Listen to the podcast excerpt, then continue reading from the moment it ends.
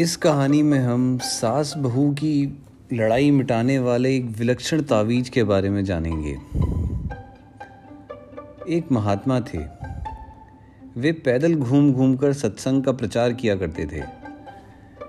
वे एक गाँव में जाते, कुछ दिन ठहरकर सत्संग करते और फिर वहाँ से दूसरे गाँव चले जाते थे।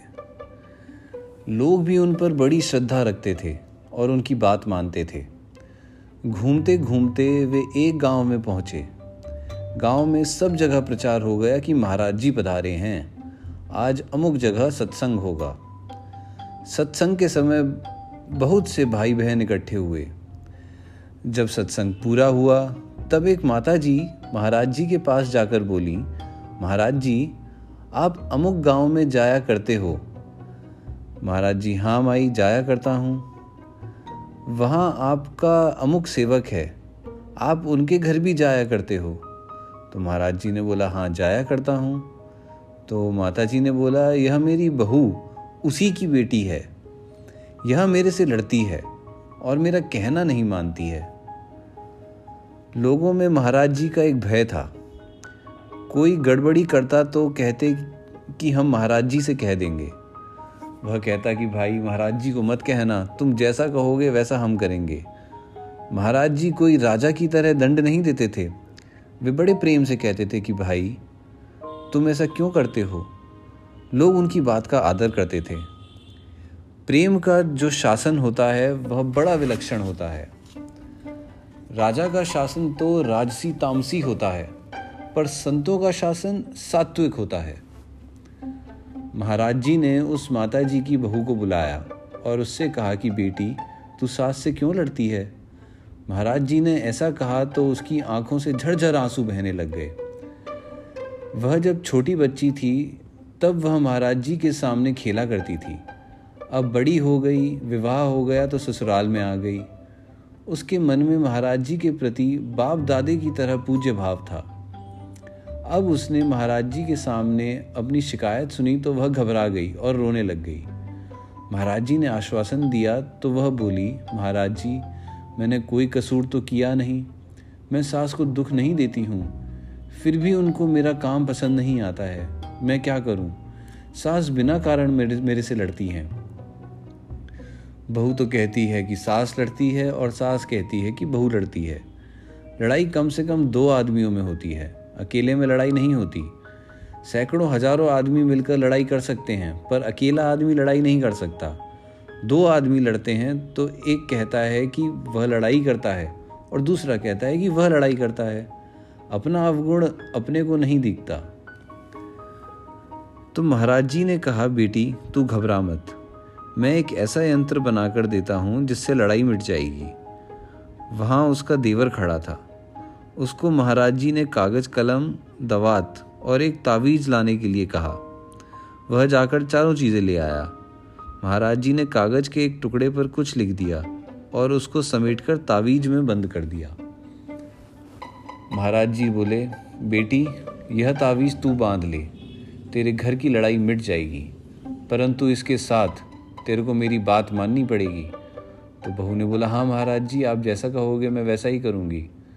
तो महाराज जी बोले कि दो बातें हैं। एक तो सास कोई बात कहे तो सामने मत बोलना और दूसरा, सास जो काम कहे, चट उठकर कर देना। इन दो बातों का तू पालन कर लेगी तो यह यंत्र सिद्ध हो जाएगा। तो बहू बोली, महाराज जी, कितना दिन करना पड़ेगा? तो महाराज जी बोले, कम से कम बारह महीने पालन कर लिया तो सब काम ठीक हो जाएगा। फिर बीच में कभी भूल हो गई तो उसी दिन से फिर बारह महीने गिने जाएँगे। उससे पहले जो दिन बीते, वे गिनती में नहीं आएँगे। तो बहू बोली, ठीक है, आप जैसा कहते हैं, मैं वैसा ही करूँगी। बहू ने तावीज़ लेकर बाँध लिया। महाराज जी ने चार पाँच दिन और सत्संग किया, फिर दूसरे गाँव में चले गए। उनका कोई नियम नहीं था कि कितने ही दिन यहाँ रुकेंगे। हमारे यहाँ पहले ऐसे संतों की परंपरा चलती थी और लोगों पर उनका धार्मिक शासन चलता था। उनके शासन से लोग प्रभावित होते थे। लोग उन संतों को बड़े पूज्य भाव से देखते थे और उनकी आज्ञा का पालन करते थे। इससे गाँवों में बड़ी शांति रहती थी। अब बहू महाराज जी के बताए नियमों का पालन करने लगी। सास कोई काम कहती तो वह चट हाथ जोड़कर हाजिर हो जाती थी और सामने नहीं बोलती थी। सास ने मन में विचार किया कि महाराज जी का यंत्र बड़ा विलक्षण है। देखो, एक दिन में ही बहू सुधर गई। घर में बड़ी शांति हो गई। घर वाले भी सब राज़ी हो गए। सास बहू आपस में प्रेम से रहने लगी। बहू आज्ञा माने तो वह सास को बेटी से भी अधिक प्यारी लगती है, क्योंकि बेटी तो थोड़े दिन घर पर रहती है, फिर अपने घर चली जाती है, पर बहू तो सदा ही पास में रहती है। खटपट तो तब होती है जब वह सास के सामने बोल दे और उसका कहना नहीं करे। कुछ दिनों के बाद महाराज जी फिर आए तो उन्होंने पूछा माता जी ठीक है ना? वह बोली, महाराज जी, आपकी कृपा से बहुत ठीक है बहुत सुधर गई। बहू से पूछा तो वह बोली, महाराज जी, एक दिन मेरे से गलती हो गई, मैं सास के सामने बोल गई। महाराज जी ने कहा, बेटी, उसी दिन से बारह महीने गिने जाएँगे, पहले वाले दिन गिनती में नहीं आएँगे। एकादशी के दिन अन्न का एक दाना भी खा लो तो व्रत भंग हो जाता है। बहू बोली, ठीक है महाराज जी, अब मैं ध्यान रखूँगी। इस तरह डेढ़ दो वर्षों में उसके बारह महीने पूरे हुए। सास बहू में परस्पर प्रेम बड़ा ही बढ़ गया। दो ढाई वर्ष बीतने पर महाराज जी फिर उस गाँव में आए और उनसे बोले कि एक दिन हम तुम्हारे घर भिक्षा करेंगे। वे बहुत राज़ी हुए। महाराज जी बड़े त्यागी संत थे। वे दो चार घरों से भिक्षा लेकर खाते थे। कपड़े फट जाते थे तो कोई ज़्यादा आग्रह करता था तो कपड़ा ले लेते थे। रुपयों, पैसों का कोई काम ही नहीं था। जब वे उनके घर भिक्षा के लिए गए तो बहुत से लोग इकट्ठा हो गए कि महाराज जी आए हैं, सत्संग सुनाएँगे। महाराज जी ने भिक्षा की और सत्संग सुनाया। फिर कहा कि दूसरे घरों के जो लोग आए हैं, उनको भेज दो। केवल आपके घर वाले ही रहें। आपसे एक बात कहनी है। घर वालों ने हाथ जोड़कर सबसे कह दिया कि भाई, अब सत्संग हो गया। अब आप लोग जाओ। सब लोग चले गए। घर वाले महाराज जी के पास आकर बैठ गए। महाराज जी बोले कि मैंने जो तावीज़ बनाकर दिया था, उसको लाओ। उन्होंने तावीज़ लाकर महाराज जी के सामने रख दी। महाराज जी ने कहा, इसको खोलकर पढ़ो, इसमें क्या लिखा है? उन्होंने तावीज़ के भीतर रखा कागज़ खोलकर पढ़ा। उसमें लिखा था, सास बहू राज़ी तो साधु को क्या? और सास बहू नाराज़ तो साधु को क्या? महाराज जी बोले, सास बहू शांति से रहें तो हमें क्या मतलब? और रोज़ाना आपस में लड़ें तो हमें क्या मतलब? हमारा मतलब तो यह है कि तुम्हारे घर में शांति, आनंद रहे। यह शक्ति यंत्र में नहीं है। यह शक्ति इस बात में है कि सामने न बोले, और जैसा कहे वैसा कर दे। देखो, दूसरा कोई जंतर मंतर की बात कहे कि हमें देवता सिद्ध है, हम तुम्हारे को ऐसा कर देंगे, वैसा कर देंगे तो डरना नहीं। इसीलिए तुमको यंत्र खोलकर दिखाया है। जंतर मंतर को मैं नहीं मानता, परंतु तुम्हारे को मेरी बात पर विश्वास हो जाए, इसलिए यंत्र बनाकर दिया है। बड़ों के सामने बोलना नहीं और उनकी आज्ञा का पालन करना। इन दो बातों का घर के सभी लोग पालन करें तो आपके लोग और परलोक दोनों सुधर जाएँगे।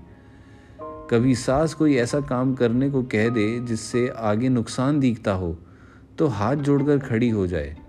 वह पूछे कि खड़ी क्यों है? तो कहे कि मैं आपका काम तो कर दूँगी, पर इससे बिगाड़ हो जाएगा। वह कहे कि नहीं नहीं, यह काम करना है तो वैसा कर दो।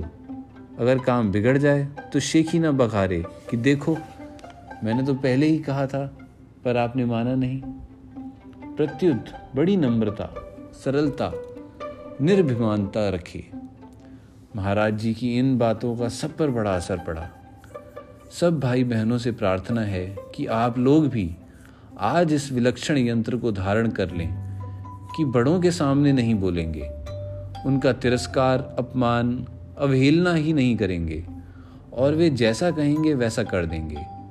फिर आपके घरों में भी शांति, आनंद हो जाएगा। जय जय श्री राधे श्याम।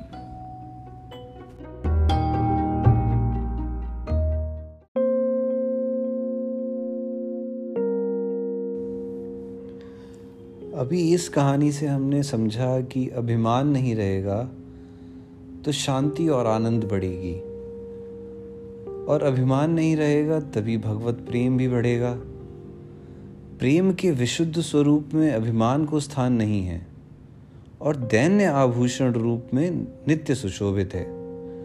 भगवान श्री कृष्ण की अंतरंगा प्रेम प्रतिमा श्री राधिका जी ने अचिंत्य अनंत विचित्र भाव हैं उनके। परंतु सभी में उनके त्याग तथा दैन्य, प्रियतम श्री श्याम सुंदर की महत्ता और उनकी दीनता के मंगल दर्शन होते हैं। एक बार अपनी एक सखी को राधा जी ने अपना अनुभव सुनाया। वे बोली, एक बार मेरे मन में आई कि मैं प्राण वल्लभ श्री श्याम सुंदर के समीप जाकर उनके चरणों में पड़ जाऊँ। और उनकी पवित्र चरण चरण रज से अपने को पवित्र करूँ। पर मन में तुरंत यह विचार आया कि वे नील श्याम कलेवर, मधुर मनोहर, अनुपम शोभामयी हैं। उनका सुधामयी सौंदर्य करोड़ों करोड़ों कामदेवों के मन का मंथन करने वाला है। कहाँ तो श्याम सुंदर की वह मुनियों के मन को हरण करने वाली दिव्य गुणों और रूपों की महान राशि और कहा मैं अत्यंत कुत्सित मन और शरीर को धारण करने वाली कुरूपवती नारी। मेरा बाहरी रूप भी बहुत कुत्सित है। ये जगह जगह शीतला के दाग के समान कुरूपता के चिन्ह थे, पर वे तो किसी तरह छिप गए, इसलिए बाहर से कोई भी कुत्सित चिन्ह अब नहीं दिखाई देते, पर भीतर तो अहंकार के घावों की तीव्र वेदना धारा नित्य निरंतर चल रही है। मन में मेरे ममता भरी है। तनिक सी भी समता नहीं है। मैं सदा ही राग से रंगी रहती हूँ और राग से ही सदा सींची जाती हूँ। मुझमें बाहर सुख से व्याप्त ठंडक छाई दिखाई देती है, परंतु अंदर संताप देने वाली कामना की आग जल रही है। मेरे हृदय का सहज क्रोध बाहर भीतर सर्वत्र छा रहा है। हृदय में भी लोभ भरा हुआ है, जो सदा दुखदायी कर्म करवाता रहता है। श्री राधिका जी यो सोचते सोचते कह रही हैं, मेरे सारे दोष भयानक रूप में मूर्तिमान होकर मेरे सामने प्रकट हो गए। मैं उनको देखकर काँप उठी और डर गई। मेरे मुख पर निराशा सी छा गई। मैं सोचने लगी हाँ इतने भयानक दोष, इतने घोर पाप। मैं किस साहस से प्रियतम श्री श्याम सुंदर के समीप जाऊँ? मेरा मन और मेरा शरीर इतना मलिन है कि जिसका पार ही नहीं है, मैं वहाँ जाकर किस प्रकार मुख दिखलाऊं? और किस मुख से उनसे कहूँ कि प्रियतम, अपने चरण कमल मुझे प्रदान करो और अपनी विचित्र चरण रज देकर मुझे विशुद्ध सत्वमय बना दो। मैं बुद्धि से यह सब विचार कर रही थी, परंतु मन इसे मान नहीं रहा था। वह अत्यंत मचल उठा और उसने कहा, चलो चलो प्रियतम के समीप। वे बड़े उदार हैं। डर और भ्रम को छोड़ दो। मन की बात सुनकर मैं उठने लगी, परंतु अपनी ओर देखकर अपनी गुण रूपहीनता और दोषागारता को देखकर गिर पड़ी। हाय मैं घृ, घृणित दोषों से भरी, कैसे उनके समीप जाऊँ? वे रूप, शील, सौंदर्य और सद्गुणों के समुद्र हैं। वे मेरे प्रियतम नट नागर, सब प्रकार से अतुलनीय और अनुपमेय हैं। इधर, मेरे समान पामर, नीच और घृणित व्यक्ति कोई भी नहीं है। इतने पर भी मेरा आग्रही, हठी मन उनसे मिलने की इच्छा का त्याग नहीं करता। मेरे मन की यह श्याम सुंदर से मिलने की इच्छा वैसी ही है, जैसी घोर अंधकार की प्रकाशमय सूर्य से मिलने की इच्छा हो। सूर्य के प्रकाश से मिलते ही अंधकार का स्वतंत्र अस्तित्व नष्ट हो जाता है, अतः अंधकार के रूप में वह कभी प्रकाश से मिल ही नहीं सकता, तद्रूप होकर ही मिलता है।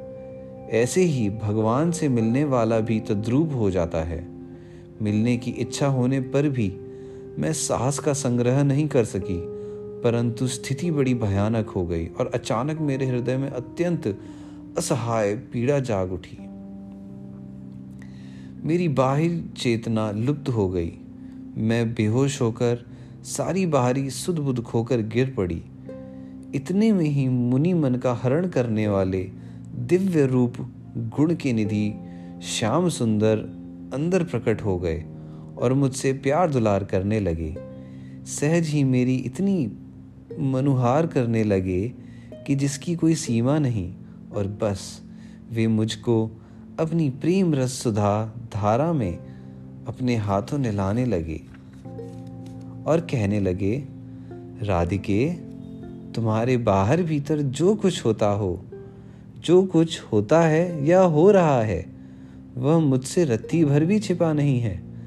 मैं उसको असली रूप को जानता, देखता हूँ। तुम्हारा अहंकार मुझे प्रियतम मानने के रूप में, तुम्हारी ममता मुझे ही एकमात्र अपना मानने के रूप में, तुम्हारा सुंदर राग मुझमें अनन्य आसक्ति के रूप में, और इसी मेरे राग सुधा रस के द्वारा तुम सदैव सिंचित हो। तुम्हारी कामना एकमात्र मुझे सुखी देखने के रूप में, तुम्हारा क्रोध सेवा में त्रुटि मानकर क्षुब्ध होने के रूप में, और तुम्हारा लोभ अपने प्रेम में सहज कमी देखकर उसे बढ़ाने के रूप में, यह सब नित्य मेरे लिए है। सदा से हैं, सदा रहेंगे। इनमें तब या अब नहीं है, परंतु तुम्हारा प्रेमशील ऐसा है कि तुम अपने गुणों को गुण न मानकर उन गुणों में सदा ही सचमुच ही दोष बुद्धि रखती हो। प्रियत में, यह तुम्हारा अपने गुणों में भी दोष दिखाने वाला स्वाभाविक सहज दैन्य अत्यंत पवित्रकारी है और मुझे अत्यंत सुख देने वाला है। इसी से मैं नित्य निरंतर तुम्हारे सुख संपादन में ही लगा रहता हूँ। इस प्रकार पवित्र रस की विशद वर्षा करके प्रियतम सहसा अंतर्धान हो गए। उनके अंतर्धान होते ही तुरंत मेरी आँखें खुल गईं और उसी क्षण बाहरी चेतना लौट आई। मैंने देखा कि मेरे प्रियतम सामने खड़े मंद मृदु मुस्कुरा रहे हैं। मैं चरणों में गिर पड़ी और विशुद्ध रसमयी चरण रज को प्राप्त करके कृतार्थ हो गई। मोर मुकुटवंशी वाले की जय जय जय श्री राधे श्याम।